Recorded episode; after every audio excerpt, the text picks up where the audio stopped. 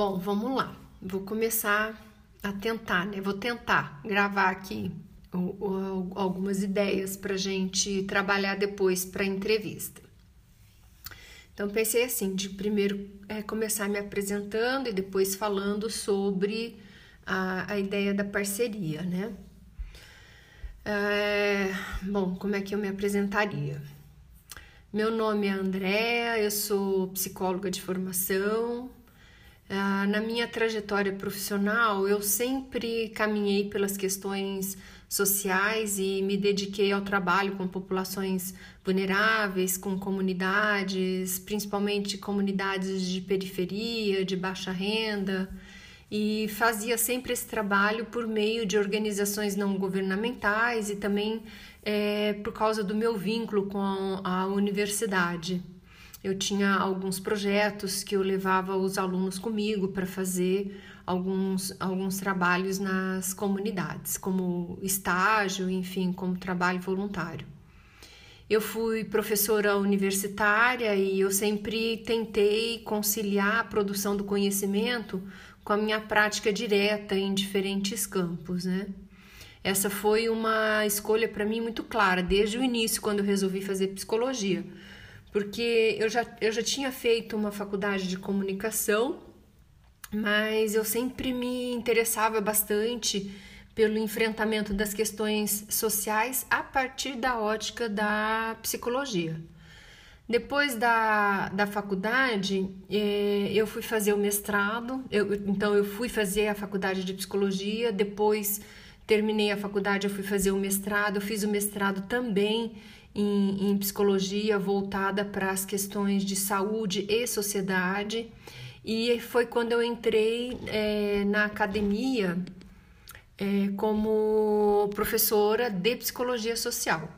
E a partir dali o doutorado veio quase que naturalmente, né? Em seguida, eu fiz o doutorado em psicologia social num campo de concentração que é de é, psicologia política.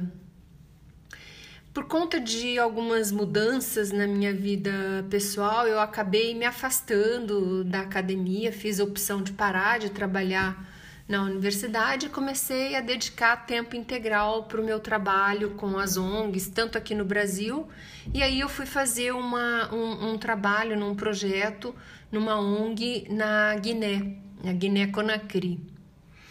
Essas experiências elas foram muito enriquecedoras e elas reforçaram naturalmente o meu compromisso com as questões sociais. Eu penso assim que é, trabalhar diretamente com a desigualdade em diferentes segmentos e com a vulnerabilidade humana me fez com certeza uma pessoa mais consciente do meu papel e também me manteve caminhando nesse propósito de contribuir, sei lá, de alguma maneira para a transformação da realidade. Eu não sou uma pessoa pretensiosa e por isso mesmo eu acho que eu sempre é, procurei atuar numa dimensão mais micro. O que, que isso significa? Que eu me dedicava sempre a projetos mais de base, né? olhando mais atentamente para os recursos disponíveis nas próprias comunidades e nos grupos sociais porque eu acho que isso que é uma forma, quando você atua mais no micro, você consegue colaborar mais para que essas pessoas elas possam elas mesmas mudarem as suas condições de vida e a sua forma de conceber o mundo ao redor delas, né? Eu penso que essas é, grandes ações, grandes projetos, eles nem sempre provocam as mudanças é, sei lá, as mudanças estruturais necessárias para tirar as pessoas das situações de vulnerabilidade. E acho que isso é um trabalho permanente e de formiguinha. Não adianta você criar grandes projetos com grandes pretensões de, de resultados, porque às vezes esses resultados eles são de, de curto prazo ou de prazo imediato e eles não imprimem um, um, uma transformação de longo prazo e, e, e estrutural nas comunidades, né? Uh, deixa eu pensar aqui, peraí que eu já volto. Bom, é, eu sempre gostei muito de escrever e de fotografar, então eu resolvi usar essas ferramentas para como uma forma, né, como meio de, de compartilhar com o mundo esses meus aprendizados aí ao longo da minha trajetória profissional e pessoal não são o que eu escrevo, né, o que eu compartilho, não são verdades absolutas, mas é a minha visão, a minha maneira, né, a minha visão de mundo, é a minha maneira de encarar o mundo, de encarar a sociedade e principalmente é, é uma, uma maneira de encarar a sociedade, de propor que a gente encare a sociedade como um projeto coletivo de bem-estar para todo mundo, mas também assim, sem cair no lugar comum, sem cair nessa coisa meio clichê, né?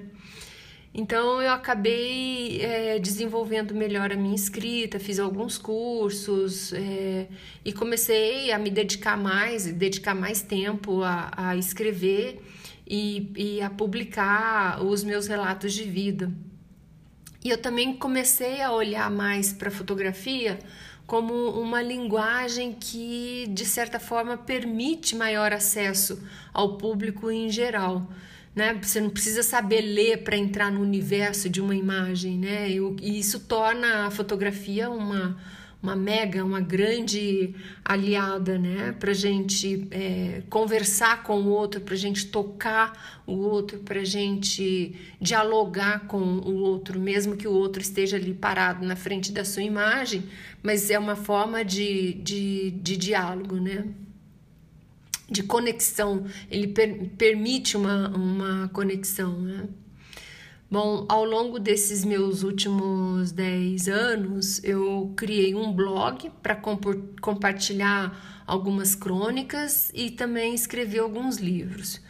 É, bom, escrever um, um, os livros e, e, fazer as crônicas foi realmente um desafio à parte, porque eu já estava acostumada, em função da, da vida acadêmica, a escrever artigos científicos, capítulo de livro mais técnico, enfim, mas é, com a minha o meu esforço eu acho que eu acabei me encontrando na, na crônica né? E adotei esse estilo para me expressar.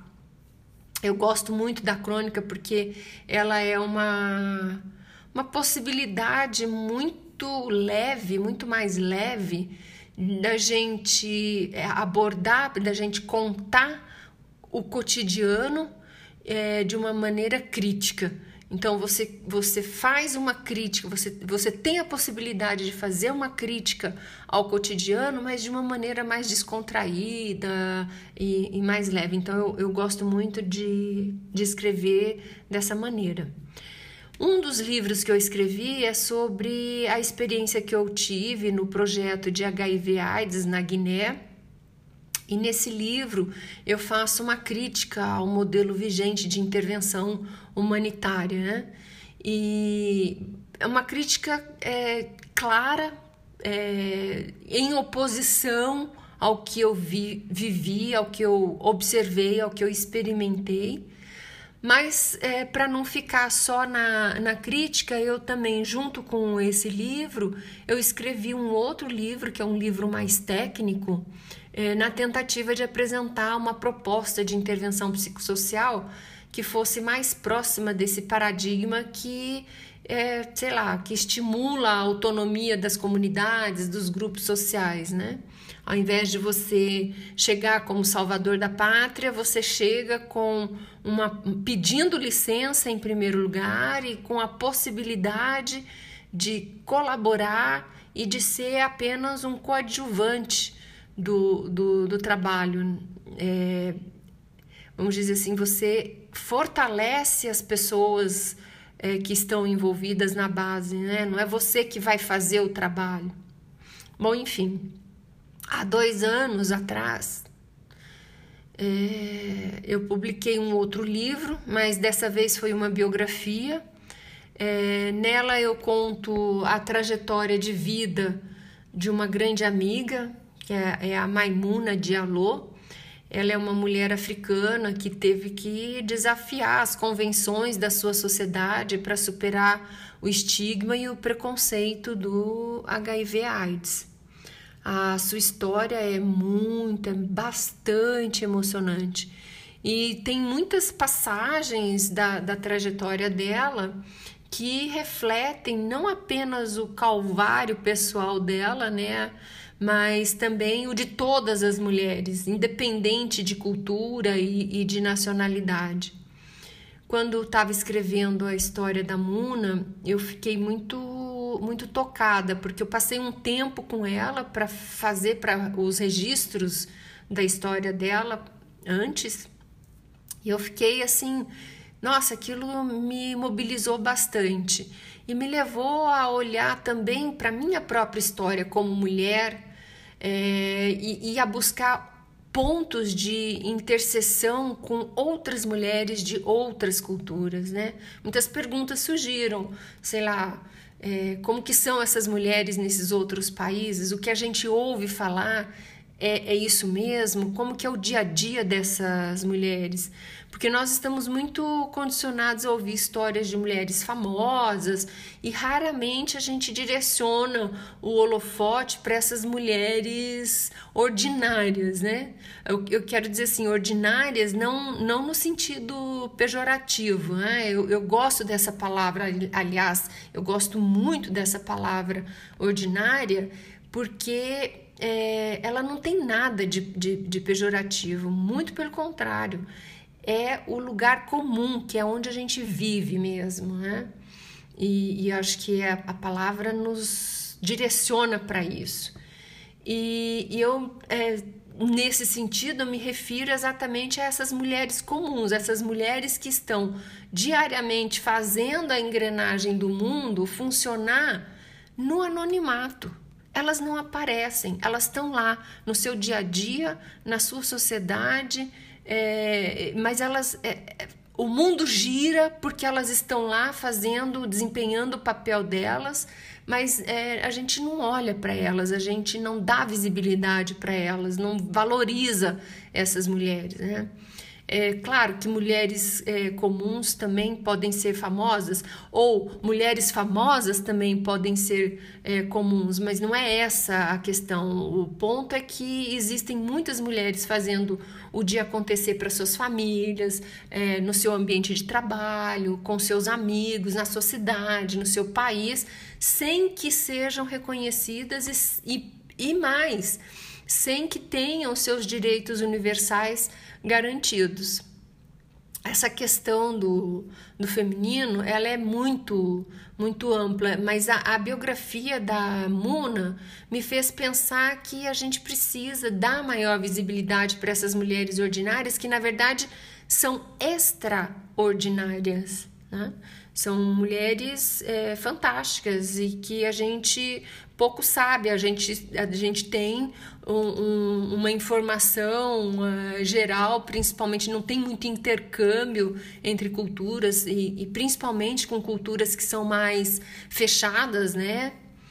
Bom, é, por conta disso, eu resolvi então sair viajando por diferentes países. Montei um plano de, de ao longo de quatro anos, conhecer um pouco mais a vida é, das mulheres em diferentes culturas, diferentes países e retratar isso usando a fotografia e alguns relatos. Então pensei, bom, no final desses quatro anos ou ao longo desses quatro anos dá para ir escrevendo e, e, publicando sobre a condição é, da mulher em diferentes culturas, né? Mas não preciso nem explicar muito o motivo pelo qual esse projeto acabou não saindo do papel, né? Com tudo que nós estamos vivendo e essas limitações que nos foram impostas aí por causa dessa crise mundial, tudo ficou muito mais complexo, né?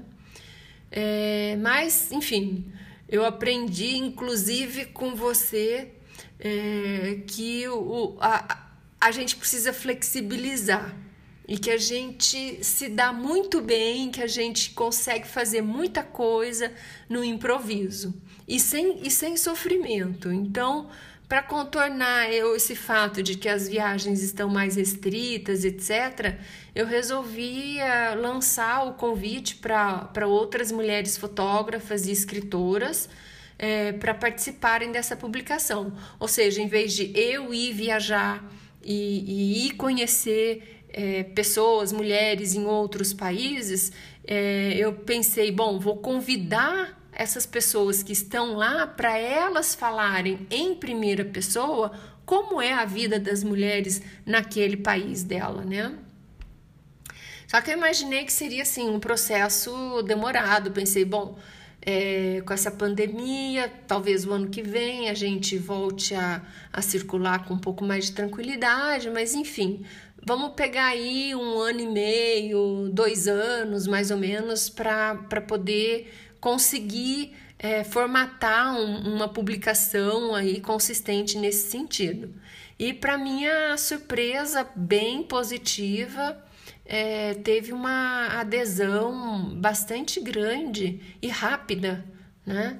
Então conseguimos aí fechar com essa nessa primeira edição com 24 participantes representando 16 países no continente asiático, africano, inclusive contando com os países árabes.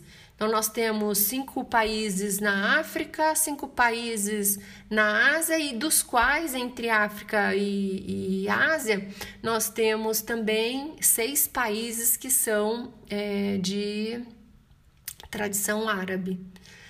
É, bom, depois é, dessa primeira publicação, a ideia é nos concentrarmos nos países das Américas, né? América do Norte, América Central, América Latina, é, América do Sul, é, ou só América Latina, enfim, mas também é, da Europa. Mas isso daí ainda está é, em stand-by para ser definido melhor depois. O plano é, é publicar um livro digital para contar como é a vida das mulheres nessas diferentes culturas, e a escolha pelo meio digital é porque eu também acredito que isso permite uma circulação muito maior, tanto é, no nível nacional quanto internacionalmente. É, ainda mais que nós teremos versões em diferentes línguas também, né? Eu acho que eu, os outros livros que eu escrevi também, eles são apenas é, na versão digital, eu, eu não fiz impresso porque eu, eu além de, de ter essa questão de dar maior acessibilidade, você tem condições de colocar ele em lugares remotos com muito mais facilidade por causa da, da, da viabilidade da internet, tem a questão do custo. Você consegue reduzir significativamente o custo de uma, de uma publicação que seja só digital, né? E também, em função disso, você consegue é, disponibilizar isso gratuitamente. Então, é uma forma de viabilizar que a publicação chegue gratuitamente para todas as pessoas. E quanto mais pessoas acessarem a publicação, mais a gente consegue sensibilizar o mundo para essas questões da mulher, né? Mais a gente consegue espalhar informações, e isso é uma, uma, uma, uma questão fundamental, né? É, esse trabalho começou a tomar forma, então, e foi quando eu convidei é, você para que é a fundadora né, do, do Instituto Rizoma, e aqui nesse caso eu colocaria, e foi quando eu convidei a Andrea Bomilcar, fundadora do, do, do Instituto Rizoma, para ser parceira desse projeto. Nós já nos conhecemos é, desde a época em que trabalhamos juntas na Amazônia, isso faz 12 anos. Nossa, já pensou? 12 anos. É, e nós temos, eu acredito pelo menos, né, muitas perspectivas em comum.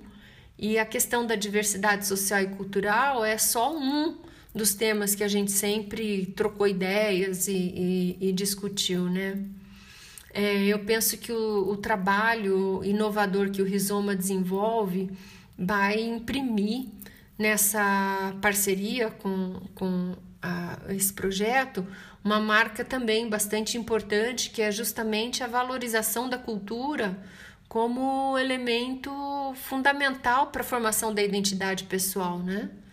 Esse exercício do intercâmbio entre diferentes sociedades é um, é um pilar bastante estrutural, porque promove a troca, amplia a possibilidade de combater é, preconceitos e de quebrar paradigmas, né? Então, por isso que eu acho que quanto mais pessoas a gente conseguir atingir, como eu estava dizendo, melhor, porque a gente é, vai conseguir espalhar mais informações e espalhar mais informações é, é, vai, na, vai a favor de, de quebrar preconceito, de quebrar é, paradigma, de ampliar a consciência, de trazer mais é, consciência, awareness né, para essa questão é, da mulher.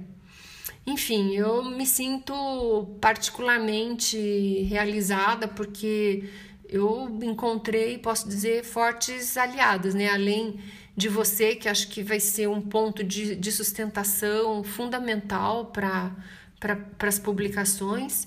É, também tem essa contribuição dessas participantes, né? Puxa vida, elas estão aí é, dispostas, né? Pelo menos por enquanto, vamos esperar que elas continuem sempre dispostas até entregarem o, a gente entregar o livro pronto, mas elas estão engajadas, né? E são pessoas de diferentes backgrounds, de diferentes, é, sei lá, níveis de educação. Tem, tem fotógrafa profissional, tem fotógrafa amadora, tem, tem só escritora que vai, que vai fazer parceria com outra fotógrafa. Então, eu achei isso assim bem. É uma diversidade, inclusive, né? Reflete é, esse espírito da, da diversidade.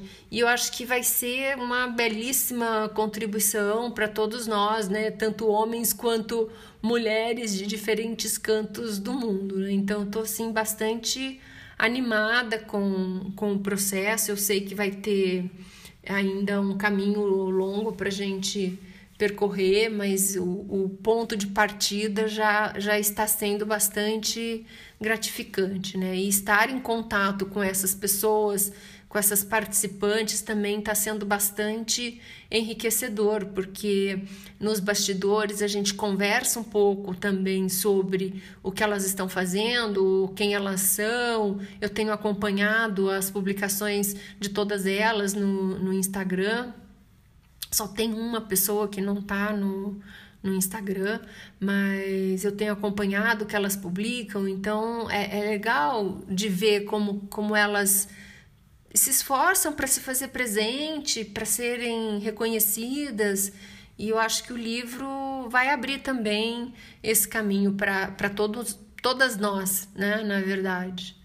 Então é isso, ó, o áudio, deixa eu ver aqui, ficou em 23 minutos, nossa senhora, é, parece uma eternidade isso. Então, vamos ver, eu vou te mandar, vou ver se eu consigo salvar, né, primeiro lugar, direitinho, aí eu vou te mandar, tá bom? Beijo!